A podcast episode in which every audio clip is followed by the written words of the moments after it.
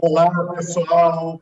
Muito Acredita? boa tarde para todos e para todas. GC. Estamos dando início aqui ao nosso evento Economia Criativa, GC, Cultura para o Desenvolvimento. Tema importantíssimo, tema crucial, como a gente vai ver. E, em nome do ITS, o Instituto de Tecnologia e Sociedade, eu gostaria, Perfeito, desde Carlos. já, de agradecer os nossos panelistas e já vou começar a apresentação deles, porque o tempo urge e eu tenho certeza que todos e todas que estão aí nos acompanhando estão ansiosos pelo início das apresentações e pela nossa conversa. Então, a gente tem a honra de ter hoje aqui conosco o professor tá Danilo Santos áudio, Miranda, de Miranda, que nada mais, Renata nada tá menos, que tá vazando é o meu diretor áudio. do SESC na transmissão, vazou meu áudio Paulo, na transmissão foi presidente do Comitê Diretor do Fórum Cultural Mundial em 2004, presidente do Comissariado Brasileiro do Ano da França no Brasil em 2009. Atua como conselheiro em diversas entidades. É, o nome do Danilo realmente é, circula pelo mundo todo. Eu mesmo sou um grande admirador dele.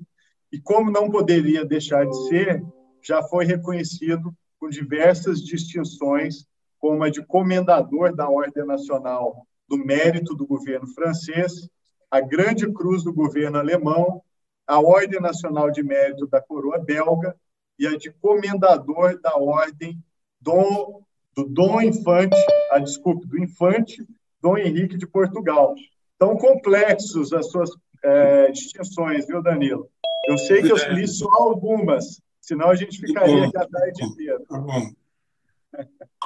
Muito obrigado, viu, Danilo, por estar aqui conosco. Desde obrigado a vocês. Obrigado.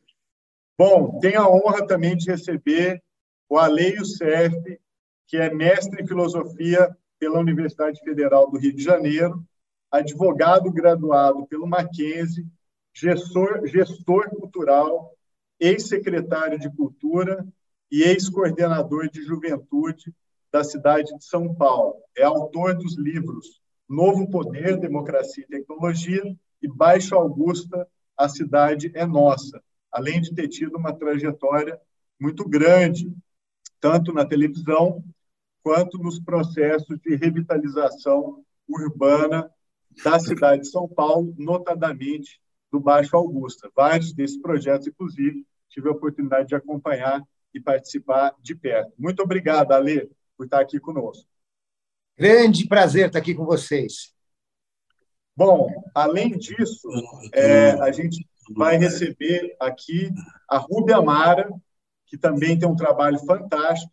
Rúbia, que é moradora da cidade de Tiradentes, na extrema zona leste de São Paulo, e que tem trabalhado é, com jovens empreendedores na criação do Urgência Corona, que trabalhou é, com muito foco em saúde e alimentação na cidade de Tiradentes, é, tem feito trabalho com pequenos agricultores e estimulando no bairro o fomento da economia local e com essa iniciativa tem feito nessa área de São Paulo um processo muito importante de empreendedorismo, inclusive sendo dona da agência de comunicação Evidência Paralela e personalidade fundamental para pensar não só questão de negócios, né, com a Comé Tiradentes, mas a cidade de São Paulo como um todo. Então, muito obrigado, Rúbia, exatamente é, por trazer essa contribuição tão importante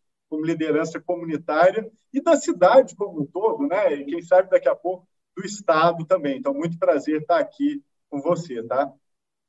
Ah, obrigada, eu que agradeço. Bom, e além de tratarmos do local, também vamos tratar do global.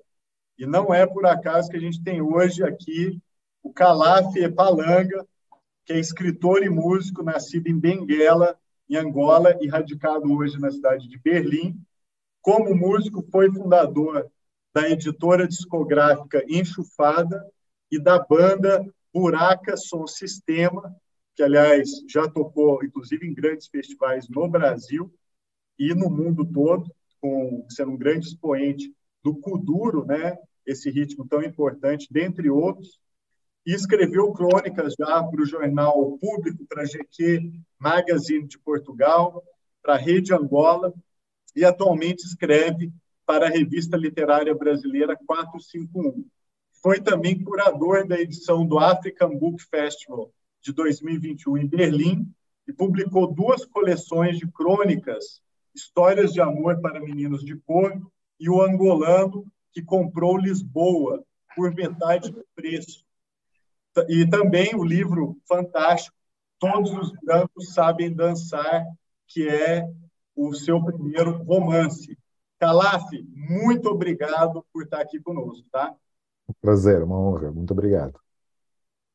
Bom, dando início, então, aos trabalhos, eu queria fazer só um, uma breve pontuação inicial sobre o tema da economia da cultura, dizendo que a gente tem que cair a ficha de que cultura é a porta de entrada para a economia do conhecimento. Né? A gente, no Brasil, temos todos a missão de caminhar no sentido de viver cada vez mais das nossas ideias, do nosso talento, das nossas capacidades, inclusive intelectuais. E a cultura, ela é um convite, ela é o cartão de visitas para essa possibilidade. Sem cultura, a gente não tem democratização da economia do conhecimento. E por isso mesmo que a gente está provocando vocês aqui hoje a discorrerem um pouco sobre esse tema da economia criativa e das possibilidades que a cultura tem como alavanca para o desenvolvimento. Eu vou pedir então para você, Danilo, para poder dar início aos trabalhos, tá? E poder contribuir aqui com, com a nossa conversa sobre esse tema tão importante. Então, a bola está contigo. Obrigado. Dez minutos é pouco, hein? Tudo bem. Vamos lá. É prazer enorme estar com vocês todos aqui, todas aqui, nesse momento, não é? Para falar sobre cultura e com tanta, digamos, tanta, tanto conteúdo em volta disso. Né? Temos aqui a experiência do AD, a experiência da nossa. É, representantes aqui da cidade de Tiradentes, da Rúbia, do Calaf, SUA. Então, temos aí, portanto, bastante material para refletir e discutir sobre essa questão. Cultura, de modo geral, tem um, vários conceitos, uma diversidade enorme, uma quantidade. Eu vou tentar falar genericamente sobre a questão cultural sobre uma fala assim mais geral, depois uma uma experiência, digamos, da nossa nosso trabalho aqui e um pouco rapidamente também de uma carta de princípios culturais que eu tive a honra de preparar um tempo atrás e que tem sua atualidade até hoje, na medida em que oferece uma reflexão sobre a questão da cultura também e propõe algumas ideias é, isso pensado no momento crítico que vivíamos antes, que agora já esperamos começar a superar, que era o problema do desprezo absoluto à cultura e às coisas que dizem respeito ao conhecimento e à informação importante. Não é? Cultura, como todos sabem, é um conceito que vem muito ligado a vários aspectos, mas um deles é a antropologia, que nos diz da criação humana, da capacidade humana de inventar, de fazer, de transformar a natureza, tirar benefícios da natureza e em favor da humanidade, em favor do homem, e, e separam, portanto, esses dois grandes universos, digamos assim, cultura e natureza. Né? Isso aí tem muito a ver com uma riqueza de conceitos aí em volta, riqueza de aspectos, que deveriam ser considerados sempre, né? Mas é o universo no qual nós estamos inseridos. Nós estamos inseridos no mundo da cultura desde o momento que a gente nasce. E saímos desse universo quando a gente deixa de existir.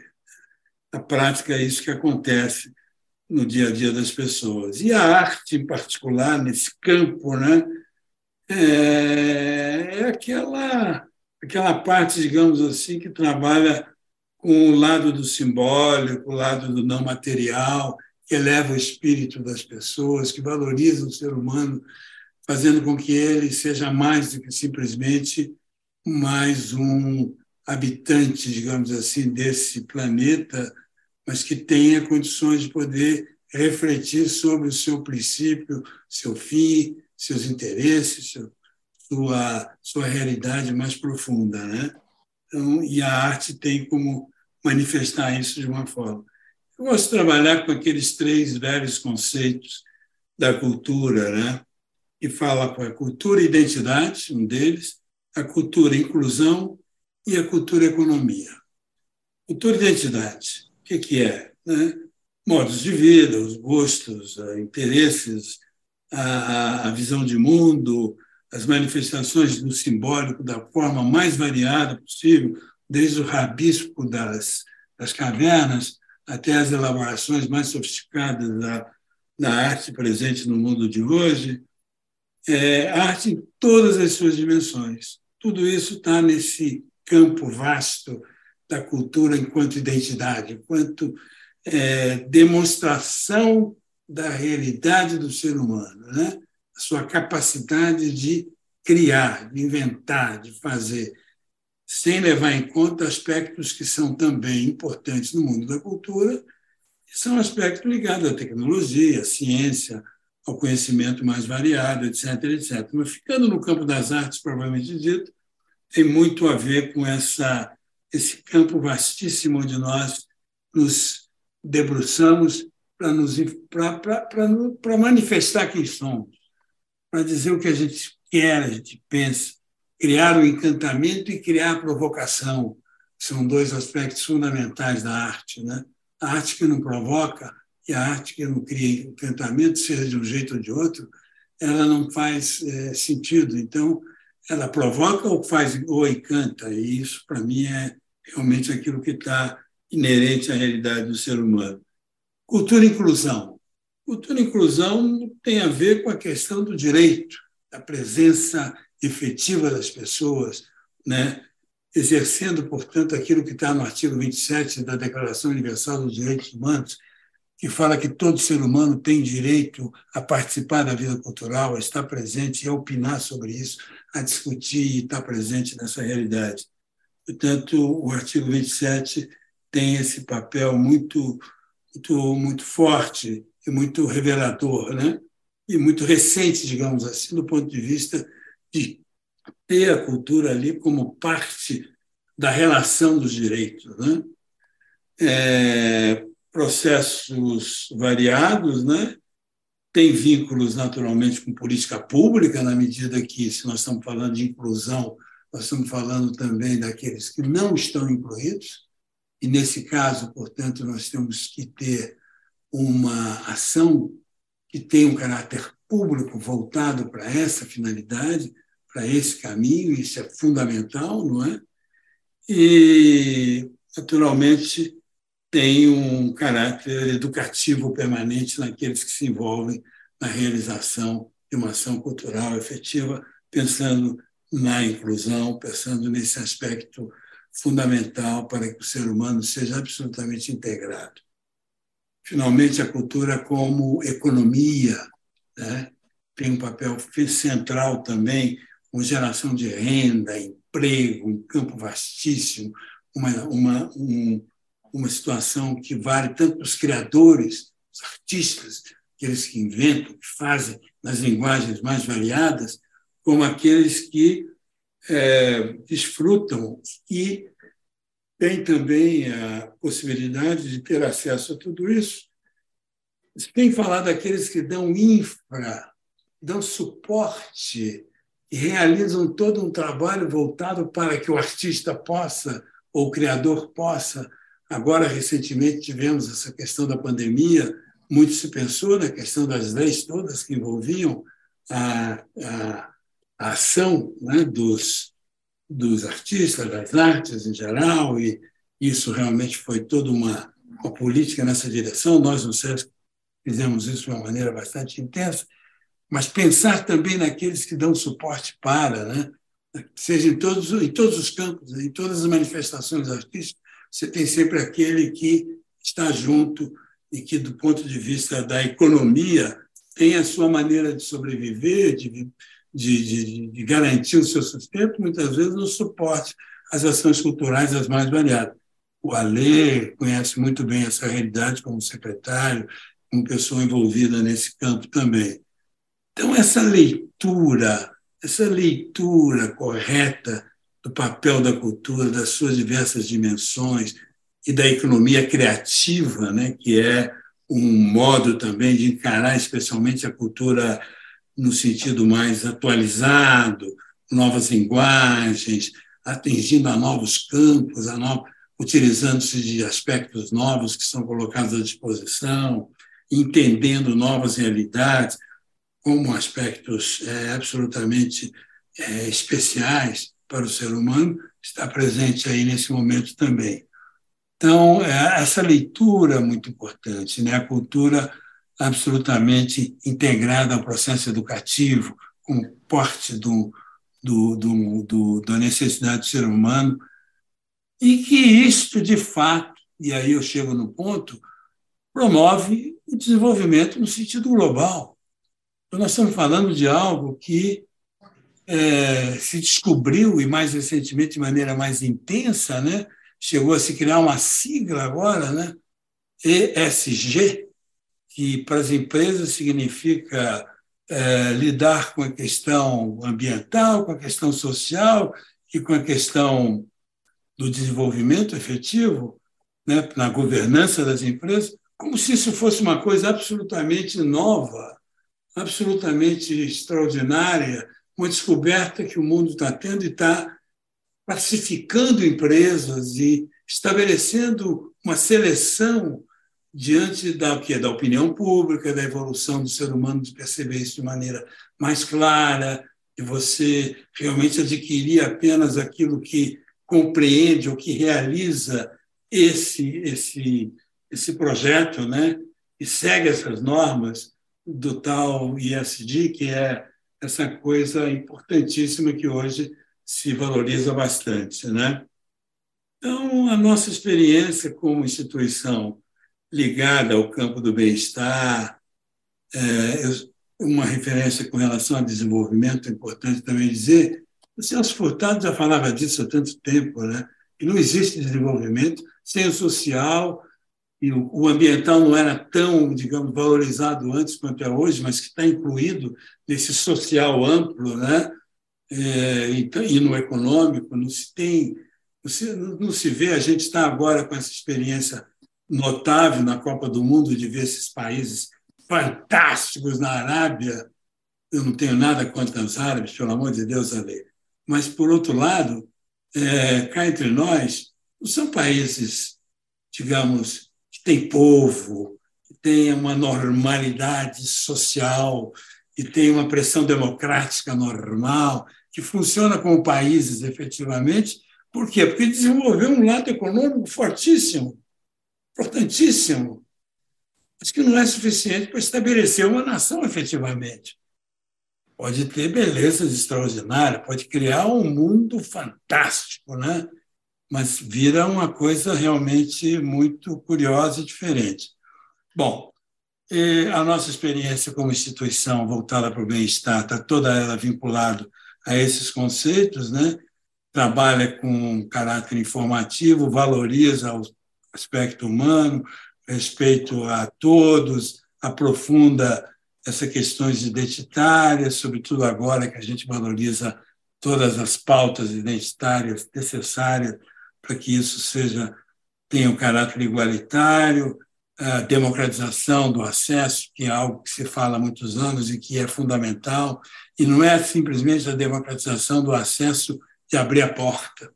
Abrir a porta é importante, é a rua que entra, o, conceito das pessoas que não conhecem, eu gostaria de falar rapidinho só, do Sesc Pompeia, que é uma unidade do Sesc que tem uma rua simplesmente se confunde com a rua de fora, com a rua de dentro, ou a unidade da 24 de maio, que tem uma passagem interna como comum naquela região toda das galerias. Então, é, é como se fosse um lugar público também dentro da a instituição e, através desse, desse acesso, você tem esse primeiro momento, esse primeiro contato. Mas é um contato que leva o quê? A participação, ao envolvimento, à criação, pode levar a tudo isso. Né? Então, é para isso que é importante. Mas tem que haver um acolhimento adequado, uma maneira de entender. Não adianta também você criar um, um espaço aberto, mas sem sem uma programação acolhedora, sem pessoas acolhedoras, sem o sorriso no lábio de quem está ali recebendo e oferecendo algum tipo de coisa. Então, missão de política pública na cultura tem muito a ver com tudo isso, e a participação nossa nesse trabalho, no fazer artístico, inclusive, compreende essa, essa missão. Para concluir, portanto, a gente deseja criar uma sociedade melhor, é claro, é a nossa perspectiva como instituição de bem-estar voltada para isso. E é o campo da cultura no sentido ético, aquela cultura que tem, digamos assim, fundamentos no interesse público e não uma cultura pura e simplesmente de business, de ganhar dinheiro, de fazer aspectos, fazer ações com aspecto comercial muito bem desenvolvido. Tem seu lugar, mas não é essa cultura, dessa cultura que eu estou falando aqui, né? E para mim a missão pública na cultura tem a ver com das políticas públicas tem a ver com dois, dois grandes pontos: o fomento, ou seja, facilitar o acesso, facilitar tudo de modo a criar condições para que isso cresça, se desenvolva, melhore, e a infraestrutura, oferecer infraestrutura, estar tá ali preocupado com manter e desenvolver aquilo que é necessário para que as coisas aconteçam efetivamente, desde a, desde a, do, do, do, do edifício até toda a infra necessária para que é, uma ação nesse campo exija, é, exista. Né?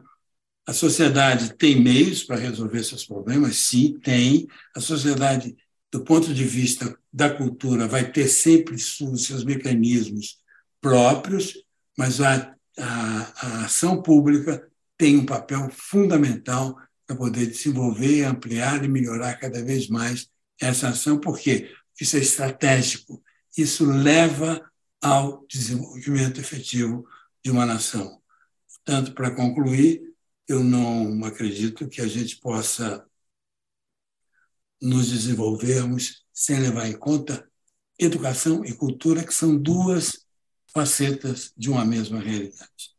E eu, só para finalizar mesmo agora, eu preparei, como disse no início, uma carta de princípios culturais no ano passado, demandado por uma série de questões, sobre ideias a respeito de uma, de uma política cultural, de uma. E eu botei isso, tive a ousadia de botar isso no, no Facebook há muito tempo atrás, e está lá ainda, e e oferece, portanto, desde considerações gerais, essas mais ou menos que eu fiz aqui, até recomendações mais práticas, algumas de caráter mais geral e outras de caráter mais específico.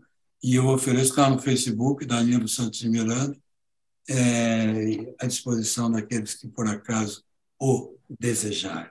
Muito obrigado a todos pela atenção e estamos à disposição. Um abraço. Obrigado. Muito obrigado, Danilo. Eu já vou pedir para o pessoal do ITS divulgar o link para a sua carta, já aqui no, no chat da transmissão. Inclusive, queria aproveitar para cumprimentar todo mundo que está nos assistindo. A gente está com casa cheia. Queria cumprimentar daqui da plateia o Paulo Hartmann, o Vitor Barcelos, o Jorge Costa, o Renê Brando Filho, o Célio Leone, querida Paula Martini. Beijo para você. Obrigado a todos e todas que estão aqui. Não consigo falar o nome de todo mundo, mas só citando aqui alguns. Bom, é, aproveito para passar a bola, então, para o Alê.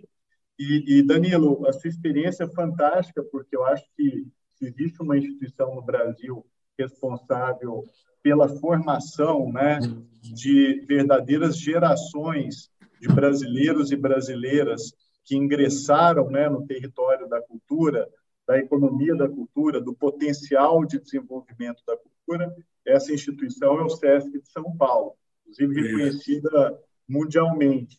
Então, acho que temos muito a aprender com a sua uh, visão e queria aproveitar, então, passar a bola para o Alê, para poder dialogar ah. conosco ah. também a partir dela e, e, e além, e já pedindo para o pessoal também para distribuir a sua carta aqui para todos e todas a partir do chat aqui da nossa transmissão.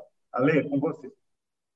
Muito obrigado, Ronaldo. É, que satisfação estar aqui. É, professor, como sempre, dando uma aula. É, Danilo Miranda, a maior referência de gestão cultural do Brasil, pelo menos para todo mundo que eu conheço que trabalha com isso e para mim, com certeza. Danilo é sempre uma honra. Rúbia, seu trabalho maravilhoso na Comé Tiradentes, Calaf, meu querido amigo. Eu amo Buracação Sistema, eu amo também Os Brancos Sabem Dançar. E Ronaldo, meu grande amigo de longa data, de grandes lutas. Que bom estar aqui. Eu quero parabenizar o ITS por, pela escolha desse, dessa mistura que compõe a nossa mesa, porque eu acho que esse assunto, economia criativa e cultura para o desenvolvimento, ele deve ser debatido de uma forma ampla, de uma forma holística, tamanha a importância que ele tem nesse momento para o nosso país.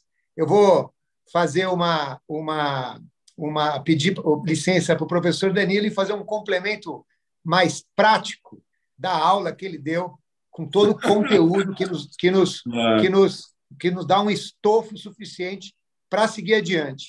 Então, esse, essa visão holística aqui representada por esse, por esse grupo né, envolve tecnologia, né, ITS, Ronaldo Lemos, envolve periferia e a potência cultural da periferia, né, Rúbia? Envolve a articulação com as grandes instituições culturais, como o SESC, envolve a colaboração internacional e, para nós do Brasil, especialmente com os países da língua portuguesa, né, Calaf? Envolve a gestão cultural contemporânea, de cabeça aberta para o novo, essa aí que o professor Danilo acabou de explicar é, é, é, direitinho de como é que funciona, e aquela que eu acredito também ser um militante é, e um ativista para que ela se estabeleça no Brasil. Eu acho que a gente tem três grandes movimentos que precisam acontecer ao mesmo tempo e de forma articulada nesse momento do Brasil para a gente apontar é, é, o país para um outro patamar de produção, de gestão, de política cultural, de economia criativa. O primeiro movimento, a garantia de que os recursos das leis emergenciais, bravamente criadas por parlamentares comprometidos com o setor cultural lá no Congresso Nacional, mesmo em meio ao governo Bolsonaro, possam ser executadas, possam ser efetivamente destinadas e chegar ao artista, ao setor artístico, que foi o primeiro a entrar e o último a sair da crise pandêmica. Eu estou falando, obviamente, da Lei Aldir Blanc II e da Lei Paulo Gustavo. O segundo movimento é a óbvia e necessária reconstrução da estrutura cultural pública brasileira, depois da tragédia do governo Bolsonaro, para a gente poder retomar e ampliar a capacidade de investimento público direto no setor cultural.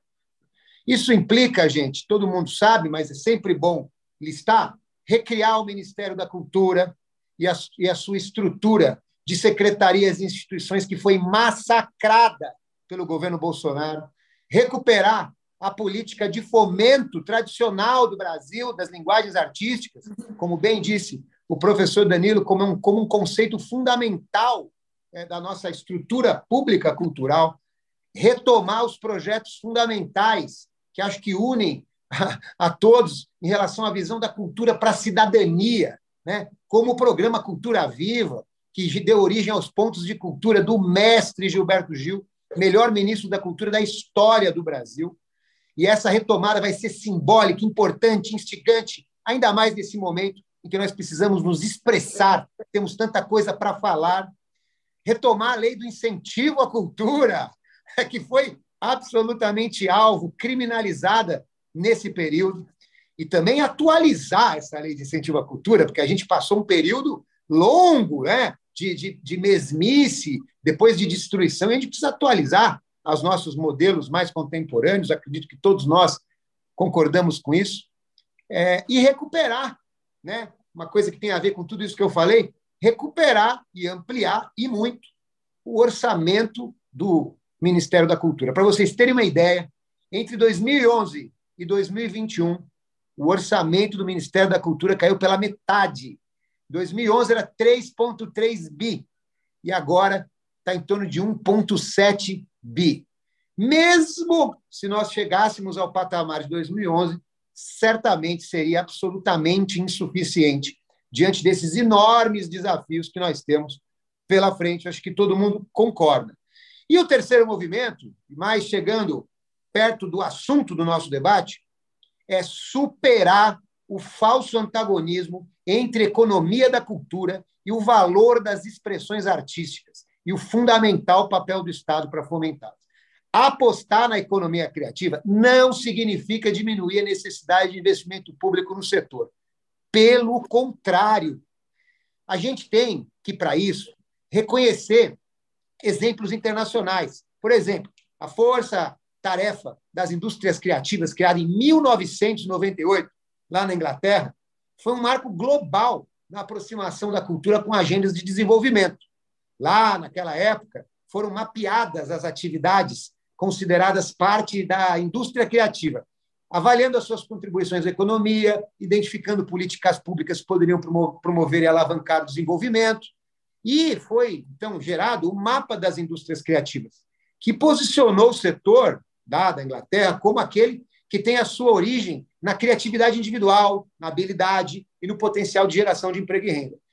Eu acho que isso é muito importante, é um paradigma, é um parâmetro. O exemplo inglês é muito bem sucedido, basta ver a enormidade de, de, de, de diversidade de coisas que acontecem por lá e de políticas públicas que fomentam e incentivam as expressões artísticas daquele, daquele país.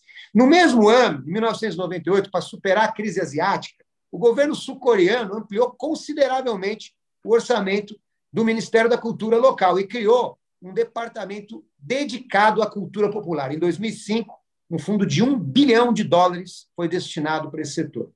E em 2012, a música Gangnam Style, do Psy, já estava dominando o mundo inteiro, preparando o terreno para esse fenômeno, por exemplo, do BTS, que é esse grupo que sozinho movimenta 3 bilhões de dólares na economia da Coreia. Isso é absolutamente é, é, emblemático. Quanto mais dinheiro girando, mais emprego e mais renda sendo gerado.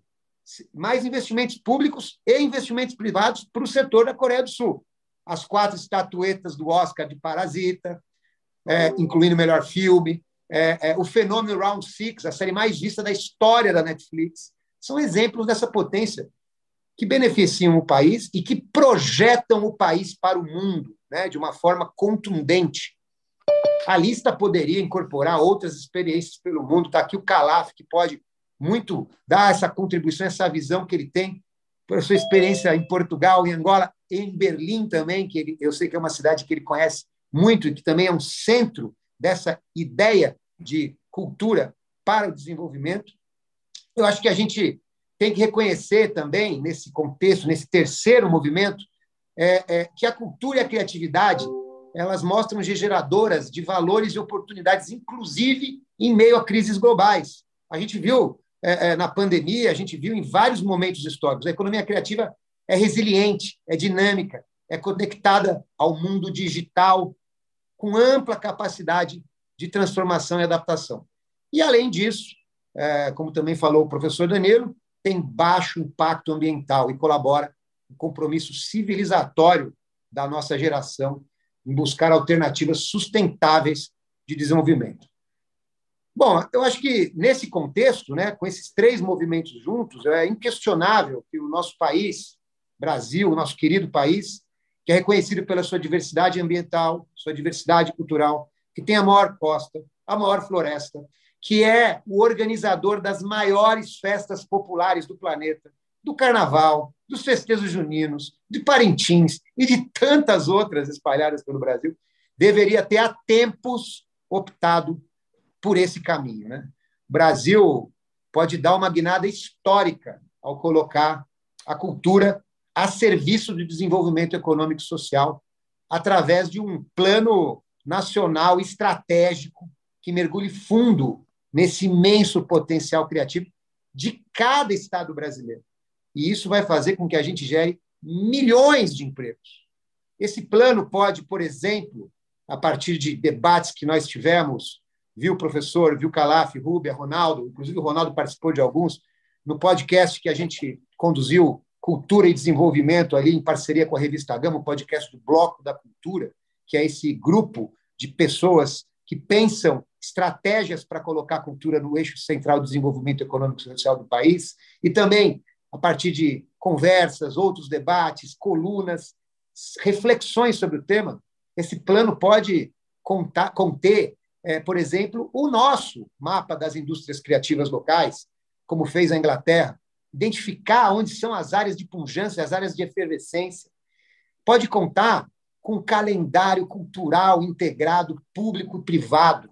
Né, Danilo, você lembra o quanto que eu falei disso, né? Eu era secretário de Cultura, e o quanto o SESC ajudou a cidade de São Paulo nesse, nessa busca, né? Esse calendário integrado com turismo, integrado com desenvolvimento econômico, integrado com desenvolvimento social, é muito importante a gente frisar, é desenvolvimento econômico e social que nós estamos falando aqui. Esse calendário poderia ser um paradigma para o Brasil. Né? As, e a partir dele, a partir desse mapa, as linhas de crédito que a gente pode gerar para esse setor, a transformação, como, a gente, como eu disse no começo, da nossa lei de incentivo, fazendo que a lei de incentivo possa ter um aspecto social, possa aproximar, incentivar, é, é, percentual de incentivado com nível de vulnerabilidade do território, que possa fazer com que ele seja também uma incubadora criativa para esses espaços de maior potência. E, claro, tudo isso também dentro desse plano, que a gente possa fazer uma revolução no ensino brasileiro, tanto no ensino formal como no ensino técnico, aproximando a educação da cultura, fazer a nossa a desejada para todo mundo que luta por cultura, cultura nesse país, formação cultural, que inclui, inclusive, fazer a formação para as diversas profissões derivadas da economia criativa para formar mão de obra qualificada. Enfim, vou terminando por aqui, refletindo mais uma vez que é hora da gente buscar um ciclo virtuoso no Brasil que una a classe artística, os produtores, os gestores, os ativistas e todos os trabalhadores e trabalhadoras da cultura. Só que para isso, para finalizar mesmo, é preciso furar bolhas, construir pontes, aproximar diferenças, ver que o potencial cultural e da economia criativa tem que estar totalmente conectado com o gosto cultural de toda a população brasileira, compreender que o papel público é o papel de dialogar com todo o povo brasileiro e o que ele deseja enquanto conteúdo e, e, e, e, fomento cultural.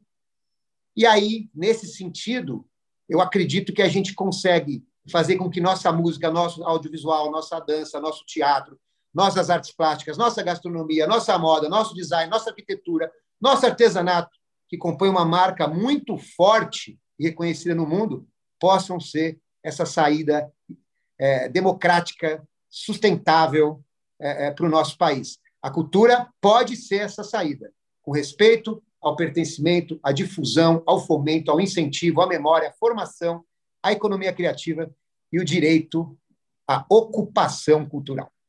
Muito obrigado. Obrigado, Alê. Excelente contribuição e ótimas provocações. Queria dizer que a carta do professor Danilo já foi postada aqui no, no, no chat aqui da transmissão. Inclusive, pessoal, quem tiver perguntas e comentários, por favor, fique à vontade para já colocar aqui, lendo já algumas contribuições. Por exemplo, a Ana Cunha falou, como bem já sinalizou o professor Danilo, é preciso reafirmar a importância da cultura. A Paula Martini falando, alegria estar aqui nessa escuta. Paulo Hartmann sugere retomar o PNBL e é, Márcia Maia também agora falou lindas palavras. É, pessoal está gostando aqui da nossa mesa. E, mais uma vez, muito obrigado a todos e a todas que estão aqui na nossa escuta, incluindo a Bruna Masculha, Andréa Nogueira e todo mundo que se juntou a nós a partir de agora. Bom, é, vou passar a bola para você, Rúbia, para a gente ouvir um pouquinho da sua experiência e do seu trabalho. Então, está contigo. Olá, olá, boa tarde a todos. Né? Eu adorei escutar e vir depois deles é sempre bem complexo, mas é importante assim falar que é do jeito que a periferia enxerga, né? Que é onde é o ponto mais forte. Eu acredito que a economia criativa e a economia colaborativa dentro da periferia elas estão muito unidas, né? Então, quando a gente começa a pensar em divisões, a gente começa falando sim sobre economia criativa, porque para ela acontecer, muitas vezes precisa de dinheiro. E o formato mais criativo que se tem em setores periféricos, principalmente, é a questão do dinheiro. Como que você vai fomentar aquilo que você acredita ou aquilo que está dentro de você? Então, todas as movimentações que a gente tem dentro da periferia, e não só na periferia, mas a quebrada como um todo, ela está intimamente ligada à questão econômica. A diferença é que não sabemos disso. Né? Essa é a grande diferença. Quando você vai falar sobre economia criativa dentro do local que você está pulsando, não é todo mundo que sabe. Né? Eu fico vendo várias, só para falar um pouco do contexto da onde eu vim, para a gente falar sobre um pouco sobre, também sobre economia. É, a gente tem aqui na cidade de Tiradentes a maior Coab da América Latina. E eu costumo repetir que a gente fica competindo com o México. Ora é o México, ora é a cidade de Tiradentes. E aqui é uma das provas reais que a gente fica discutindo várias coisas, como cidades inteligentes e tudo mais, mas as cidades inteligentes brasileiras são as Coabs. São as Coabs, são esses conjuntos de favelas. Isso daí são cidades inteligentes, porque basicamente foi por uma questão social e dentro do social começou a surgir dali uma cultura que não é elitizada. Isso é muito importante para a gente falar sobre a questão econômica. A cultura que não é elitizada, ela é sempre vista depois. E antes de ter a questão da, da pandemia, a gente e assim, e vários processos que a gente vem passando e tudo mais, um exemplo que eu gosto muito de usar e o que eu usei de palco, o que me levou a falar sobre economia criativa, foi a, a questão do próprio funk. Né? Então, o funk, com o seu ritmo às vezes contraditório para algumas pessoas, mas o funk só foi visto, literalmente, respeitado como cultura quando ele, assist, quando ele conseguiu assistir um valor econômico independente. Quando eu falo com valor econômico independente, o mercado tradicional ele não consegue enxergar aonde está esse dinheiro.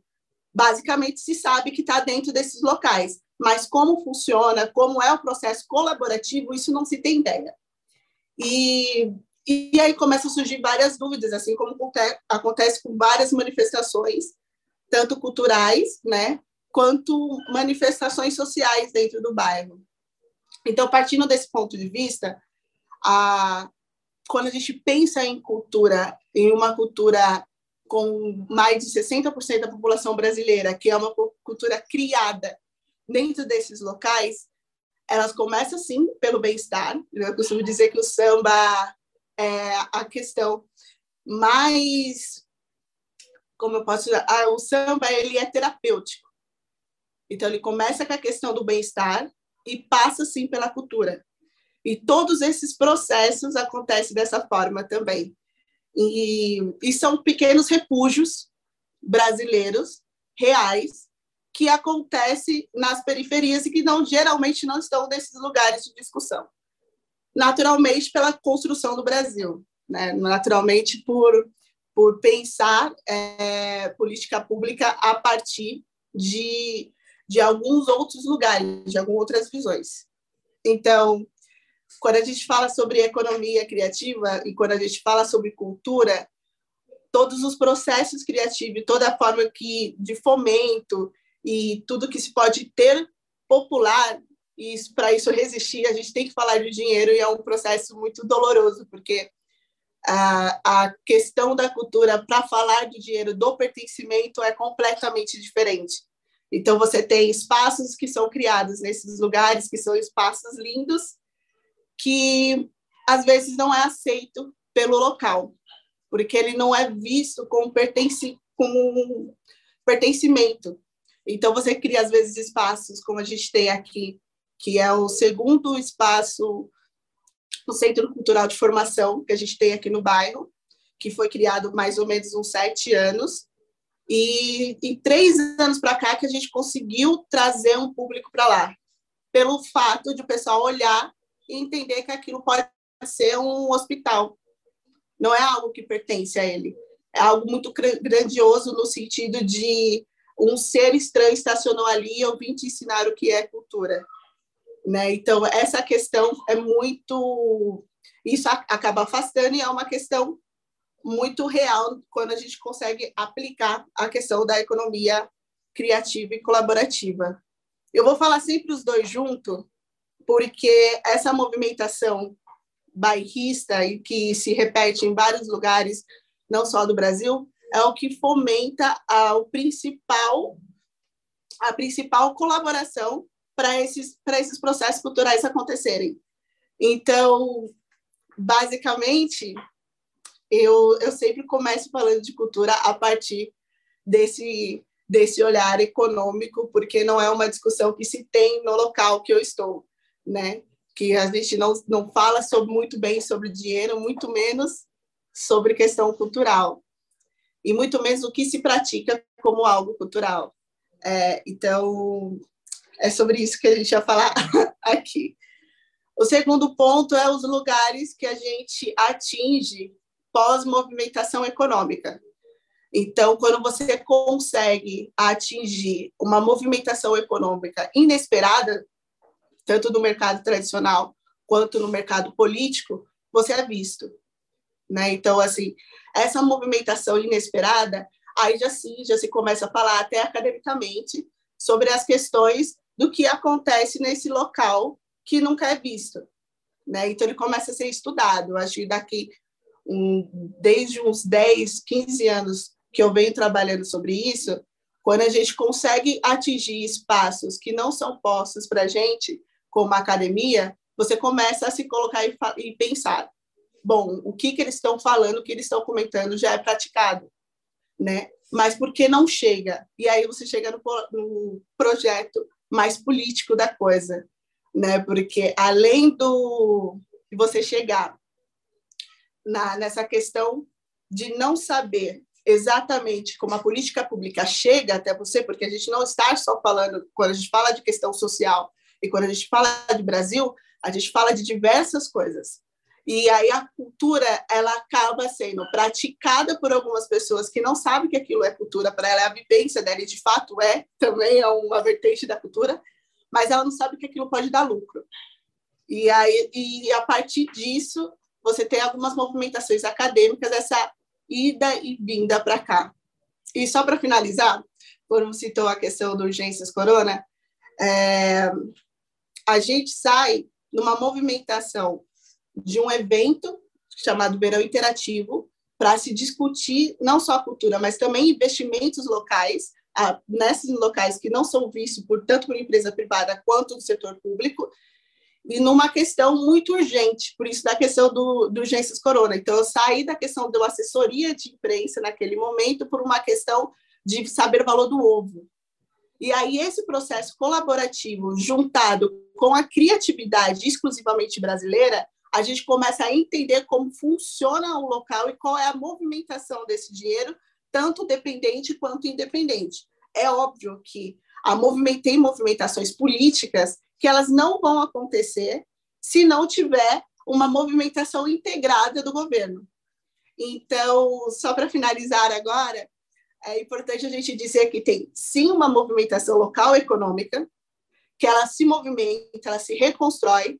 A principal diferença e as analogias que falam do funk comparado com o samba, com o rap, enfim, e tudo mais, só que assim, o funk ele é orgânico, ele já nasceu com a internet. Então, eles fizeram muito escândalo para falar que eles são cultura, e a partir do momento que eles são cultura, ele só conseguiu esse escândalo porque falou: eu sou independente economicamente. Então, e a partir dali começa a discutir como a gente pode interagir dentro de uma cultura que muitas vezes ainda é elitista. Então é isso, eu acho que eu consegui falar um pouquinho do que seria a questão cultural a partir do olhar um pouco mais periférico, e periférico, enfim, um pouco da quebrada como um todo, assim. Muito obrigado, Rúbia. Parabéns pelo seu trabalho e, como diz aqui o Alan Martins no nosso chat, boa, Rúbia, representando a quebrada, né? Muito bacana. E gostei dessa fala que você falou também sobre o funk.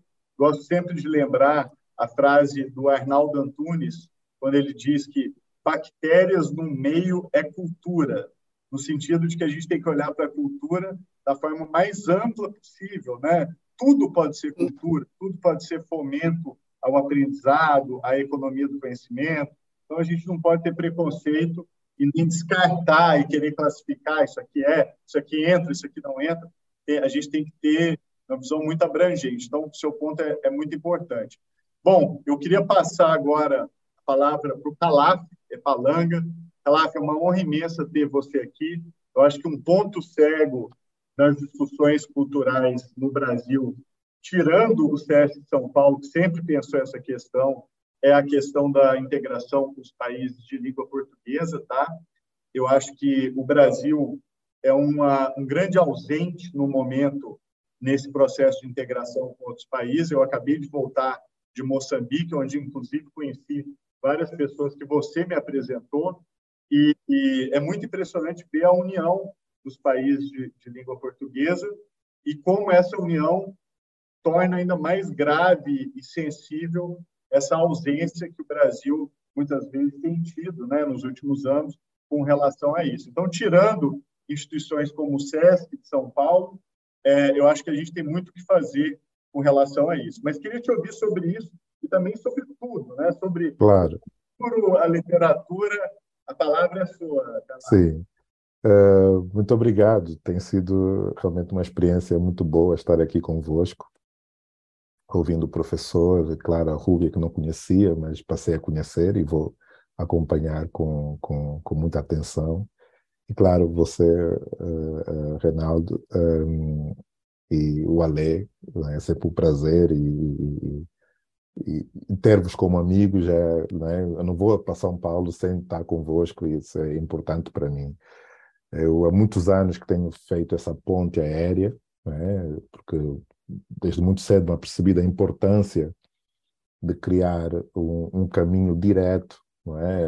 Há um jargão muito famoso que é o, o Sul global, e esse Sul global estar em diálogo, estar a, a fazer trocas sem precisar das metrópoles no Norte, né, no hemisfério Norte, é uma coisa que, que colhi desde muito cedo e, e eu trouxe, trouxe aqui uma, algumas notas, mas deixa-me só fazer aqui esse, esse, pequeno parênteses, que é uma coisa que eu tenho vindo a, a perceber, eu tive pela primeira vez né, na Bahia, no início, no início do mês, e, e é impressionante como a coisa que me, que me saiu, né, pela, pela proximidade, pela semelhança com o lugar onde eu nasci, né, Benguela, e a semelhança com Luanda, com, com Angola no seu todo, é tão vincada não é, nas ruas, no, rosto das pessoas, nas expressões uh, faciais, uh, que me marcou bastante. Até eu, eu, pensei que o Brasil já não iria me surpreender, mas continua constantemente me surpreendendo. Isso é maravilhoso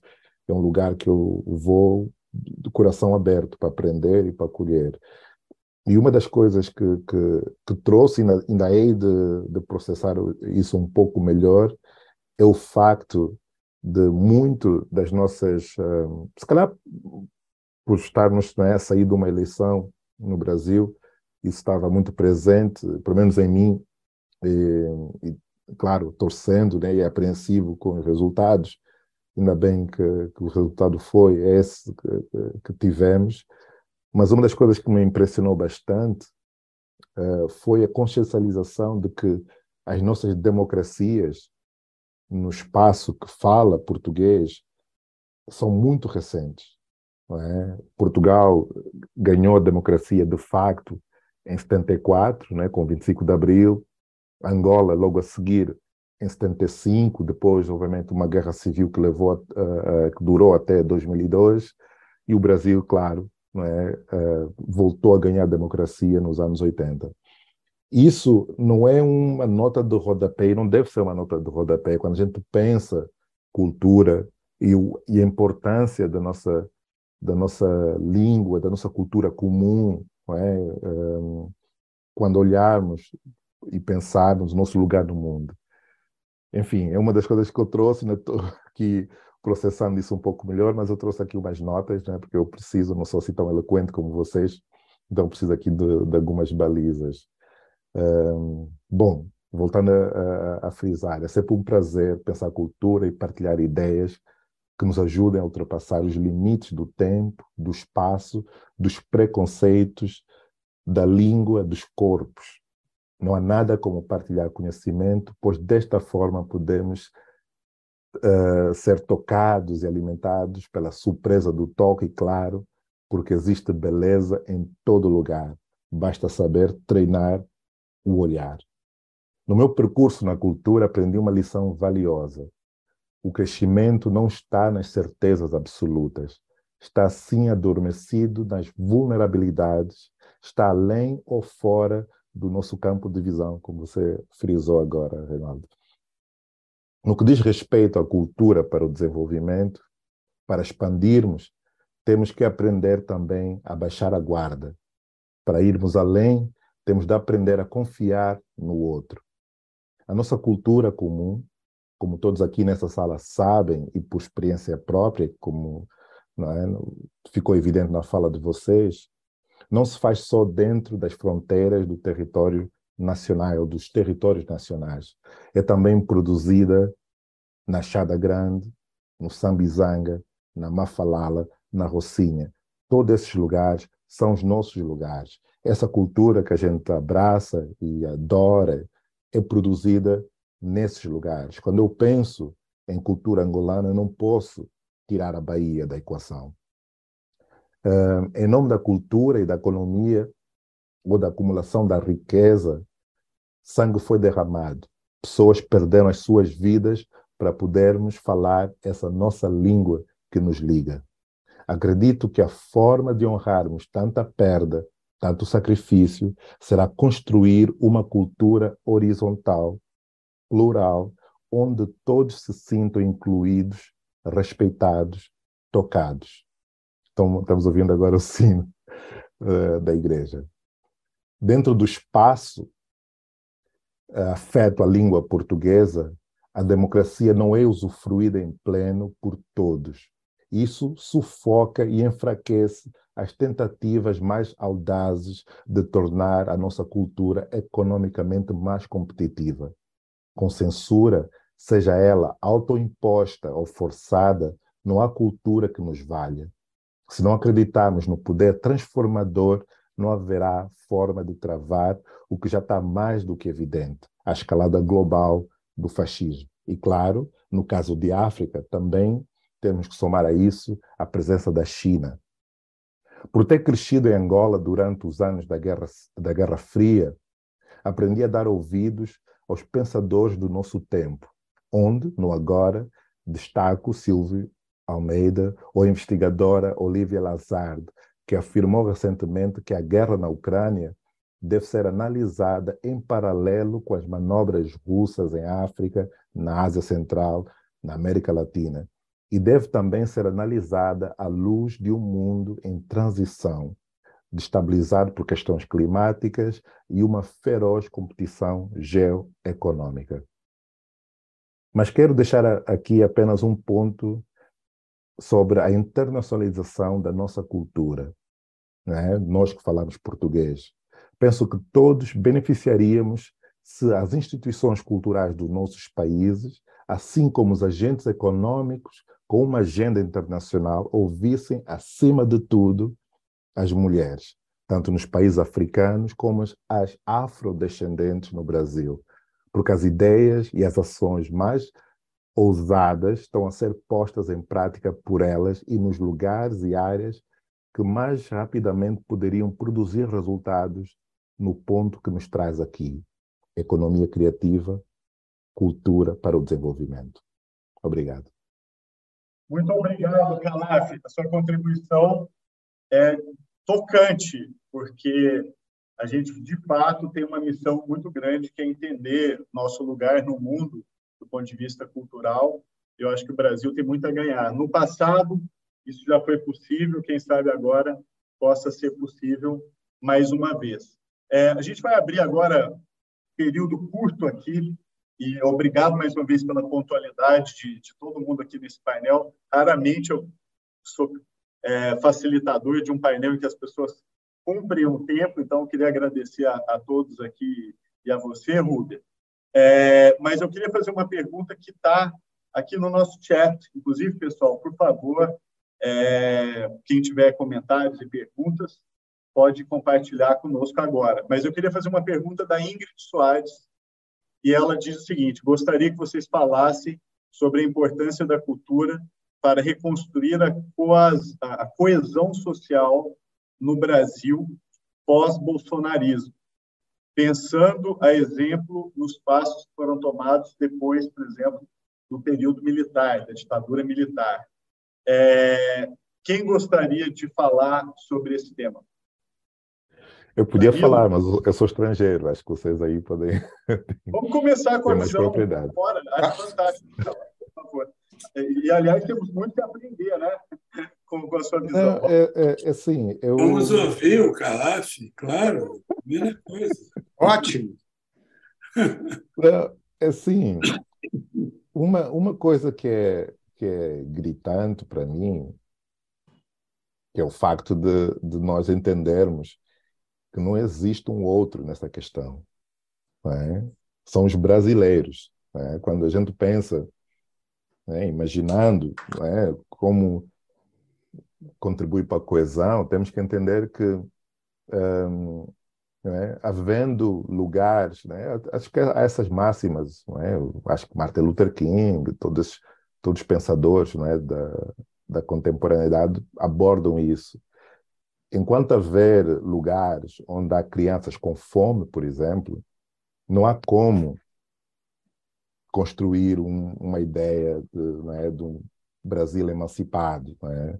Eu acho que muito dos males do Brasil, e o bolsonarismo se alimenta disso, é essa força social, é? essa, essa distância entre ricos e pobres, a classe média caindo a pique para, é, para o limite da pobreza esse lugar, não é, de como entender que não é, se, se, não subirmos todos ao mesmo tempo, e não é aquela coisa, a ideia absurda de vamos ser todos ricos, e, e enfim, isso não, isso não existe no mundo real.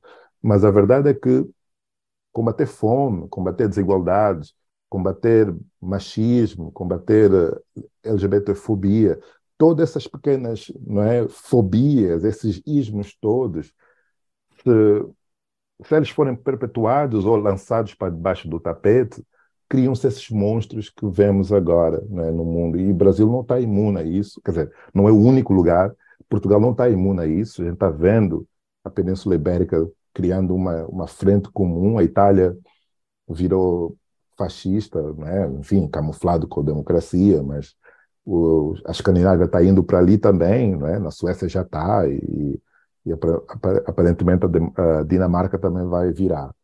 Então, isso porque existe esse lugar, não é? E claro, a ideia do outro, não é? Eu acho que as sociedades eh, perpetuaram muito essa questão né, da pirâmide, os que estão no topo, estar no topo é o lugar da felicidade, em tudo que está embaixo é pisado.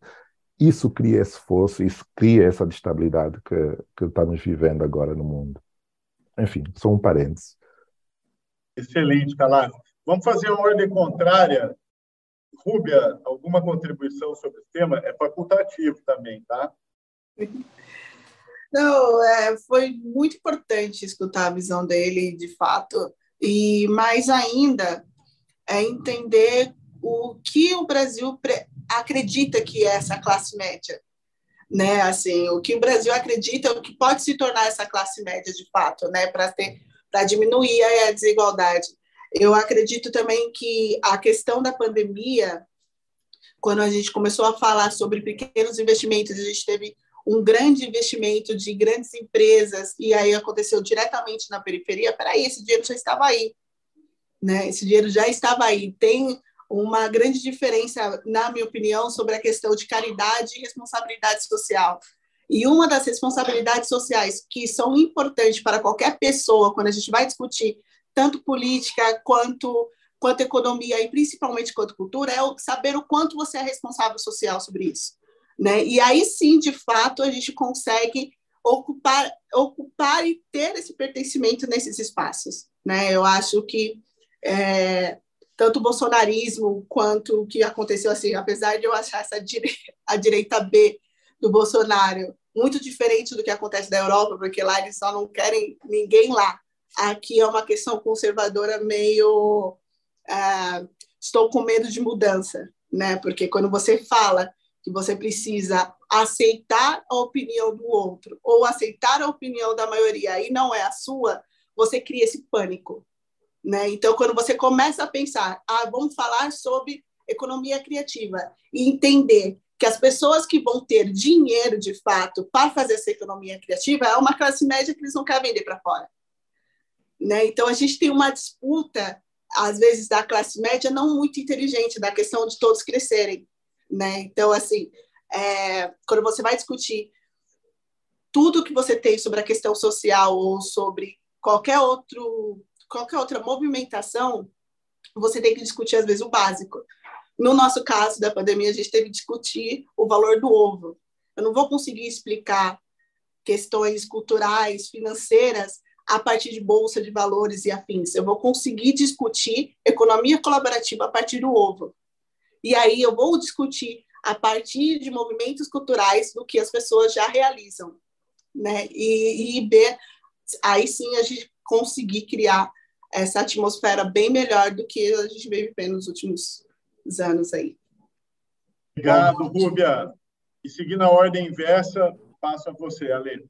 É, queria mandar um beijo para Ingrid Soares, é, grande liderança da Zona Norte de São Paulo, da Brasilândia, Vila Nova Cachoeirinha, foi uma maravilhosa coordenadora do Centro é, Cultural da Juventude, Ruth Cardoso, né, professor Danilo, essa essa, esse equipamento cultural maravilhoso que existe na periferia de São Paulo, e também secretária adjunta, minha secretária adjunta na Secretaria de Cultura, é, e, e, coordenou o Núcleo de Culturas Periféricas, com brilhantismo, fez muitas coisas importantes e basilares para políticas que estão aí tentando é, elevar a, a, a, qualidade da nossa política pública cultural.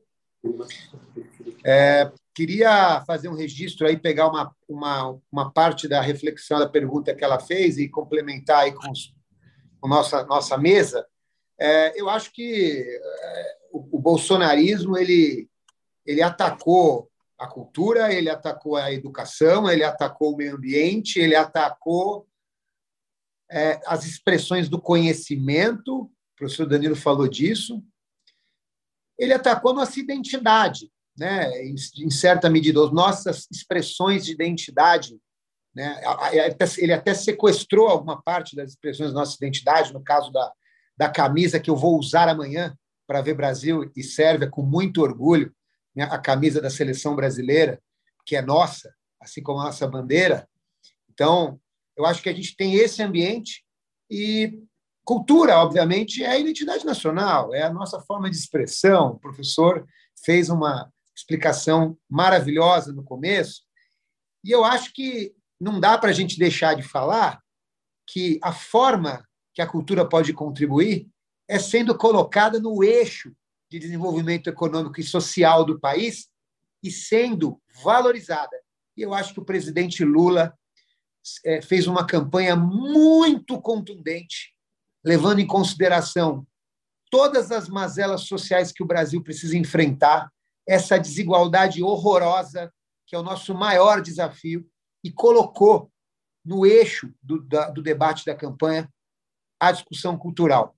E foi na gestão do presidente Lula que o ministro Gilberto Gil eh, fez a revolução que ele fez no Ministério da Cultura, absolutamente transformador. Então, a palavra agora é esperança a partir dos últimos acontecimentos, a partir dessa virada, dessa página triste da nossa história. E a cultura vai nos conectar, é, enquanto povo, vai ser o que nos une e nós vamos para frente superando todos esses desafios e todas essas celeumas que estão sendo impostas por esse movimento fascista que acontece no Brasil. Obrigado, Alê. E, e passo a palavra, então, desde já ao professor Danilo Donilo. E pelo tempo, já vamos como considerações finais, tá, professor? Ah, é? tá bom. É... Meus caros amigos, realmente a questão da coesão social no Brasil necessita de uma reconstrução, de um repensamento, de um. Eu acho que aí tem vários elementos a serem considerados. Um deles é um projeto de país, com mais clareza. Quando eu falo projeto de país, é um projeto que tem a ver com a sociedade brasileira, o povo brasileiro, e não necessariamente apenas para sua elite ou para aqueles que refletem a situação de mercado mundial, que definem é, as coisas do ponto de vista financeiro, que estão aí vinculados às questões mesmo da política no sentido mais, mais de, de, de discussão de grandes temas, grandes projetos, etc. Acho que a coesão social trabalha realmente, tem que ser trabalhada realmente nesse constatando fatos. O primeiro fato a ser constatado é que nós vivemos um momento polarizado mesmo. A polarização é absolutamente um fenômeno natural da sociedade. Eu posso pensar de um jeito e o fulano pensa de outro, e ponto final. A questão são as consequências disso, como é que isso está se dando, quais são os fatos que estão em volta disso e quais os perigos, digamos assim, né, se eu misturo isso com violência, com liberação de armas, com acirramento de, de discussões, etc., eu estou pegando a coisa de um lado tal que posso gerar uma situação de descontrole absoluto nessa falta de coesão, nessa polarização. Então, nós temos que levar em conta que a cultura tem um papel central, fundamental, indispensável como a educação, eu sempre junto isso de maneira muito, muito clara para mim, nesse processo todo de mudança e transformação do país.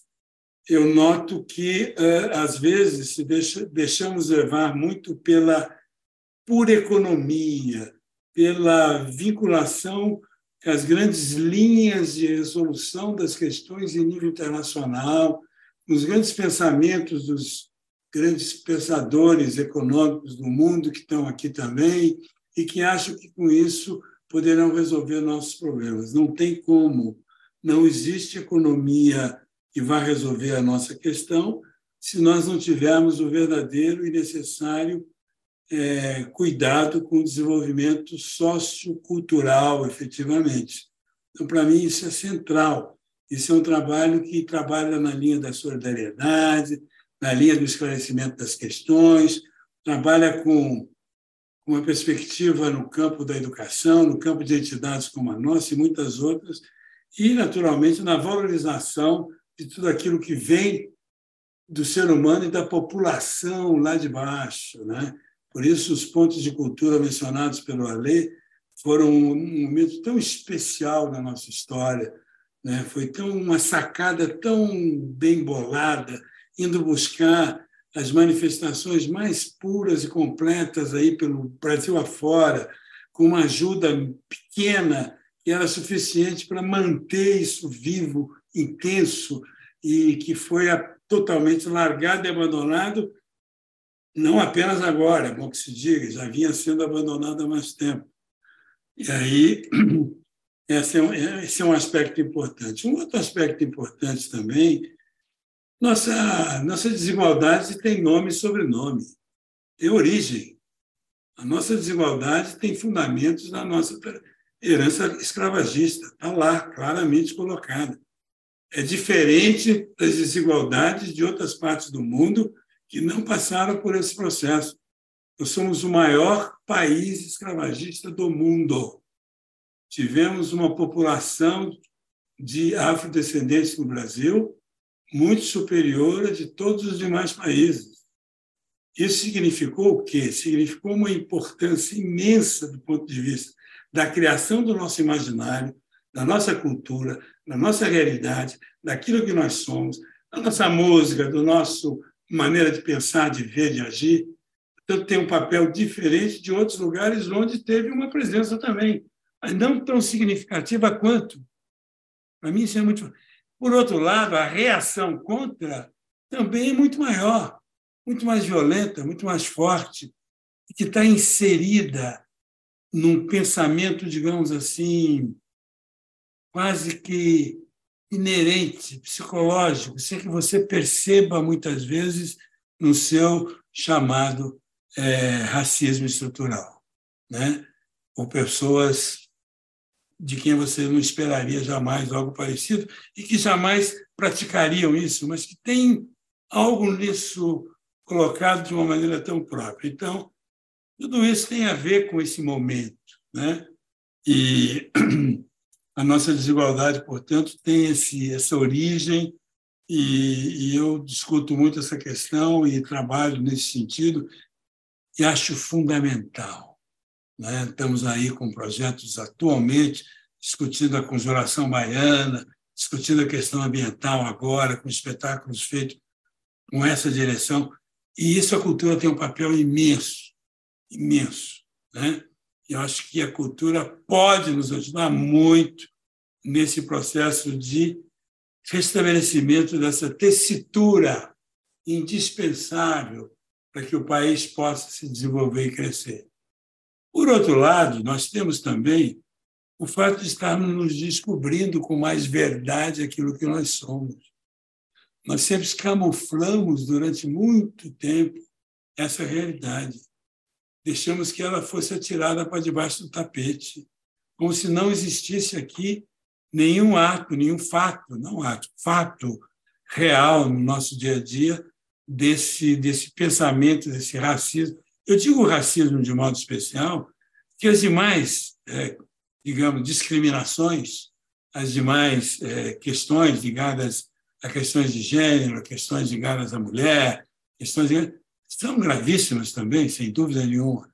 Mas eu acho que essa do racismo ela é detonadora, ela, ela de alguma forma, ela permite uma vez é, atingida e colocada na mesa, que as demais sejam tratadas de maneira, digamos, seguida, como se fosse parte do mesmo processo, entendeu? Inclusive, até a questão ambiental, hoje se junta muito a questão da desigualdade com a questão ambiental no Brasil. Então, tem muita coisa para nós fazermos. Então, a esperança realmente é que a gente tenha condições, nesse novo momento, né, de aprofundar isso, retomar aspectos importantes antes, que já tinham sido abandonados até antes mesmo dessa figura nefasta que passou pelo governo brasileiro. Até antes. Nós sabemos disso. Mas é importante que a gente retome isso. Acho, portanto, que é necessário é, dizer essa, essa, essa, verdade que nos, nos é, de um lado, nos ameaça, nós estamos aí, nós estamos discutindo, é uma coisa perigosa, é, tem questões por trás disso, mas, por outro lado, também nos, nos desafia, nos coloca em prontidão para podermos superar tudo isso. Muito obrigado a você, muito obrigado a todos os colegas aqui. Foi um enorme prazer participar desse debate aqui. Pena que já está acabando, mas eu gostaria que ele tivesse um prolongamento, porque é um assunto me encanta, me interessa muito e faz parte da nossa essência hoje. E aqui eu estou lidando com pessoas com as quais eu posso relatar, posso tratar, que também fazem parte da vida delas esses assuntos. Muito obrigado.